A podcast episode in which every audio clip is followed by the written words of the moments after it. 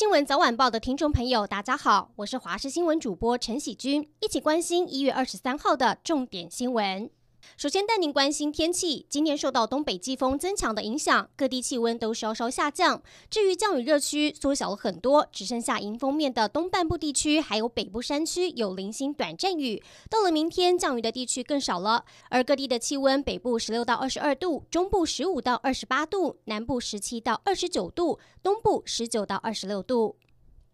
桃园医院群聚感染风暴持续延烧，昨天再增两例本土个案，而且首度扩及住院患者是第八五二例女护理师照顾过的九十多岁住院老翁及照顾老翁的大女儿，累计这波已经有十二例本土个案。案八八一的老翁长期卧床，二十一号因为牙痛发烧通报卫生局，安排搭简易救护车到长庚急诊，最后直接住进负压隔离病房。而除了大女儿，老翁的其他家属一采阴性，持续居家隔离中。因疫情拉警报，台铁局决定实施更严格的防疫措施，包括车站内会引起群聚的活动、租借场地等全面暂停。车站内美食街用餐区需设置隔离板或能保持社交距离。台北车站大厅也禁止群聚与饮食，并加强劝导。另外，因应春节较大量旅客有乘车需求，将再采购十六部红外线测温仪，提升量测体温的效率。国际疫情方面，日本东京一名未满十岁的女童感染英国变种病毒，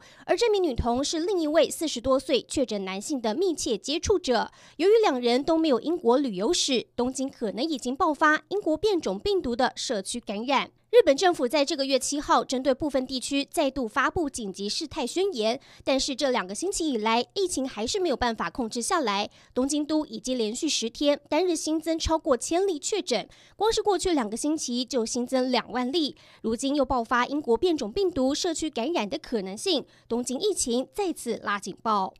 韩社集团创办人蔡晨阳的长公子，也是韩社董事蔡伯甫，昨天晚间因为身体不适送医急救，不幸逝世，享年四十八岁。按照韩社家族规划，蔡伯甫原本是第一顺位接班人，但因为健康因素与婚姻事件淡出集团决策圈，如今离世，震惊市场。台湾去年首度人口负成长，政府该祭出哪些政策让危机化为转机呢？因应对策座谈会上，台大国发所副教授辛炳荣直批，目前各项催生政策，政府只做半套，应该要将补助视为投资而非福利，比照日本安倍政府全额补助子女学费到十五岁，让国家一起养小孩，而非帮忙养，才有扭转机会。